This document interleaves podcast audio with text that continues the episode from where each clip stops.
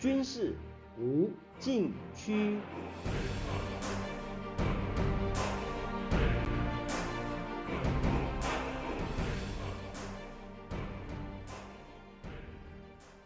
听众朋友们，大家好，您现在收听的是自由亚洲电台的军事无禁区栏目，我是栏目主持人齐乐意。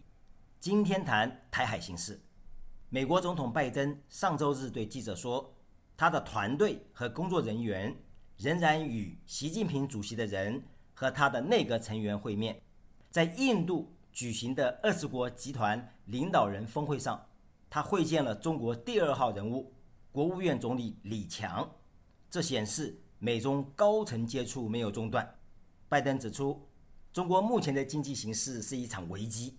从房地产业和青年高失业率的问题上可以看出，拜登说，习近平主要的经济政策现在完全行不通。习近平为这些事忙得应接不暇。在中国经济出现困境的情况下，拜登不认为这会导致中国入侵台湾。而且，中国恐怕已经没有以前那样的能力了。这是当前美国总统对台海形势的基本判断。但是也有不同看法。美国众议院美中战略竞争特色委员会的主席加拉格尔九月十一日在外交关系协会的一场对话中表示，中国面临严峻的经济问题时，习近平可能会接受更多风险，可能变得。更不可预测，并且会做出很愚蠢的事。他说：“这是中共政权的本质。解铃还须系铃人。习近平又是怎么想的呢？对于战争和经济的辩证关系，习近平论述不多，但是他多次谈到斗争，包括军事斗争，要讲究策略，软硬兼施。无论哪一手，都要讲求有理有利有节，以最小的代价。”争取最大的利益。解放军报去年十二月有文章指出，练兵打仗要珍惜一切代价。在信息化战争的条件下，只要敌人百分之五至百分之十的集散节点同时失效，就足以击垮对方整个体系。如果用力过猛，就是浪费。战争一旦开打，消耗巨大，但是歼敌一千，自损八百和。不惜一切代价的打法，绝不是解放军追求的目标。文章强调，当今的信息化、智能化战争，以大吃小、以多吃少的打法已经过时，以快吃慢、以精吃粗才能够吃遍天下。精确控制战越来越成为发展趋势，因此战争效益中有许多临界点需要去深刻认识和把握。解放军的重要著作中提到，以精确打击敌人要害的体系破击战，并且以较小代价迅速达成作战目的，是现代战争的基本作战方法。精确打击的意义就在于精确控制打击目标和战争成本。解放军要打赢信息化局部战争，将会更多的追求高效率、低风险和低成本的中小规模。精确作战方式，对台作战亦复如此。应该说，不惜一切代价的战争是一种表达决心的政治宣传，有它的震慑用意。力求以较小代价和附带毁伤以及资源最优化的运用，并迅速达成战争目的，才是解放军启动战争的最佳方式和途径。战争控制成本况且如此。如果因为战争而影响总体经济运转，赔上更大、更多，并且超出经济范畴的其他成本，估计习近平也不愿意看到。美国智库战略与国际问题研究中心去年十一月公布一份研究报告，指出武统台湾将会为中国带来惨胜。有一组数据或许能够让习近平三思而行。下面休息一下，马上回来。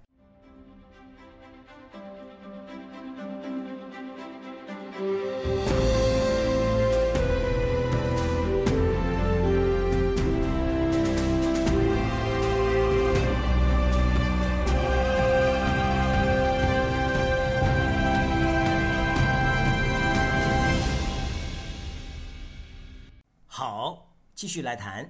研究报告引用兰德公司二零一六年的一项研究估计，中美之间因为台湾问题而引发长达一年的战争，将会使中国国内生产总值 GDP 减少百分之二十五至百分之三十五，美国国内生产总值减少百分之五至百分之十。这不包括战争对全球供应链的冲击，也没有估计各方对中国的制裁、基础设施的损坏。或网络攻击等影响。除此，战区范围内的大部分海上贸易和空运都将中断。二零二零年，中国港口的航运量约占全球一百个大港口航运量的百分之四十。中国最大港口中有六个靠近台湾，很可能因为战火受到直接影响。全球将近有一半的集装箱团队和六分之五的大型船舶。经过台湾海峡，因为战争而必须改道，中国贸易完全中断，将会使全球贸易增加值减少二点六万亿美元，占世界 GDP 的百分之三。这些数据是基于和平时期全球供应链的估值，只反映对贸易的初期影响。其他影响包括跨国公司开始撤出在中国业务，中国将要面临巨大的。资本外逃压力和对中国资产的大规模抛售，美国主要盟国即使不参与军事行动，也可能支持华盛顿在经济上制裁中国，持续数月或数年，以及中国与发达经济体的经济和外交关系将显著恶化，并且使中国与周边地区变得越来越敌对，一些国家可能发展核武器威慑中国。只要中国武力犯台，有可能激起日本、韩国、澳大利亚、印度以及越南和菲律宾等国军费支出激增和明显的反华浪潮。研究报告指出，如果美国进行有意义的军事干预，即使推迟几天甚至几周，中国的成本也会大幅增加。尤其台湾海峡的冲突将直接发生在。中国经济最重要和人口最稠密的东南沿海省份。去年七月，中国总理李克强在主持召开东南沿海省份针对当前经济形势座谈会上指出，东南沿海五省市，也就是江苏、浙江、福建、广东、上海的经济体量占全国三分之一以上，财政收入占全国将近四成。对中央财政上缴贡献比例将近八成，是挑起国家发展和稳定经济的大梁。他还说，东南五省市吸纳全国百分之七十跨省农民工的就业，将近有两亿四百七十六万人。中国经济取得今天的成就，农民工功不可没，而且农民工已经成为农民收入的主要来源。东南沿海地区是改革开放的前沿，长江三角洲和珠江三角洲的进出口占全国将近六成，并且更深地融入世界经济。战争一旦发生，中国东南沿海五省市纵深在一千公里内，大多是在台湾远距不对称战力的火力覆盖范围内，对美国远距作战来说更不在话下。毁掉台湾。以中国最精华的东南沿海五省市为代价，对中南海的领导人来说，恐怕很难下动武的决心。研究报告指出，要精确评估台海冲突的影响极其困难。部分原因是因为没有类似的历史案例，也就是世界两大经济体开战的案例可供借鉴。俄乌战争造成的经济影响不适用于台海。因为俄罗斯的经济规模远远小于中国，西方大国没有直接参与战斗，西方的制裁也没有完全阻止俄罗斯的主要出口。面对中国会不会武统台湾，最困难的问题在于外界不能假设中国领导人会继续进行合理的成本效益分析，因此需要找到直接明确的方式，向习近平传达。一旦对台动武，将面临惨痛代价，是如此的至关重要。下面休息一下，马上回来。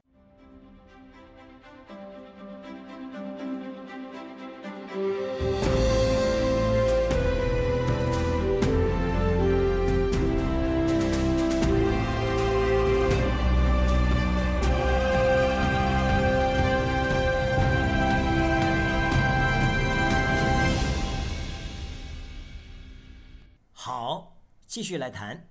九月十一日，在台北有一场地缘政治高峰论坛，美国现实主义学派的代表人物、芝加哥大学教授米尔斯海默，他以“台湾应该从乌克兰获得什么样的经验教训”为题发表演讲。他说：“如果中国判断没有办法快速夺取台湾，赢过美国等盟友，就不太可能发起战争。”不过，在政治层面的考量因素更为重要，因为战争是政治的最终手段。这个说法很准确。习近平对于战争和政治的辩证关系有过不少论述，并且清楚阐明军事服从政治，战争是政治的继续。这是马克思主义战争理论的一个基本观点。习近平说：“筹划和指导战争。”必须深刻认识战争的政治属性，从政治高度思考战争问题。习近平指出，新中国成立后，在边境地区打了几仗，都以有限目的、快打快收为原则，没有被套住，没有陷入战争的泥潭，在政治上掌握了主动。如今，这个政治上的主动可以理解是指中共政权安全无虞。包括习近平本人的权威，改革发展大局没有被破坏的危险，国家总体发展进程没有被打断的危险，以及中华民族伟大复兴进程没有被迟滞或中断的全局性风险。如果对台动武影响上述任何一项，或带动连锁反应，习近平都会三思而行。以上四个层面，又以政治安全最为重要。也就是政权安全和制度安全。如果对台动武威胁到这两项，习近平更不敢轻举妄动。在习近平眼中，或者对所有的中共领导人来说，战争与政治的辩证关系比战争与经济的辩证关系重要的多。如果对台动武引发中国大范围或全局性的经济震荡，进而威胁到政治安全，又另当别论，或许可以这样理解：如果习近平判断政治上有需要，即使军事上有困难和风险，他有可能对台铤而走险。这个险是走在传统战争门槛之下，以有限目的、不与美国全面开战为前提，对台发动战略威慑和快打快收的军事行动，确保台海形势。维持大国竞争的均衡局面，直到本世纪中叶，中美两国力量对比出现反转。中国的战略威慑方式有八项，其中六项已经在近年的围台军演中应用，另外还有限制性军事行动和警示性军事打击还没有用上。前者包括对台局部海空域进行管制或封锁，后者。是对台特定目标实施小规模打击，包括针对台湾的无人外岛进行火力试射或适量升级，以小战的方式增强威慑效力。这中间有很多灰色地带可以组合运用。中国没有必要一步到位，发动风险最大、难度最高、时间又长的全面对台动武。美台之间的战略协作是要找到。直接明确的方式向习近平传达，一旦对台动武，将面临惨痛代价。同时让北京知道，即使运用上述提到的战略威慑行动，也得不偿失。听众朋友们，您现在收听的是自由亚洲电台的军事无禁区栏目，我是栏目主持人齐乐意，谢谢大家收听，下次再会。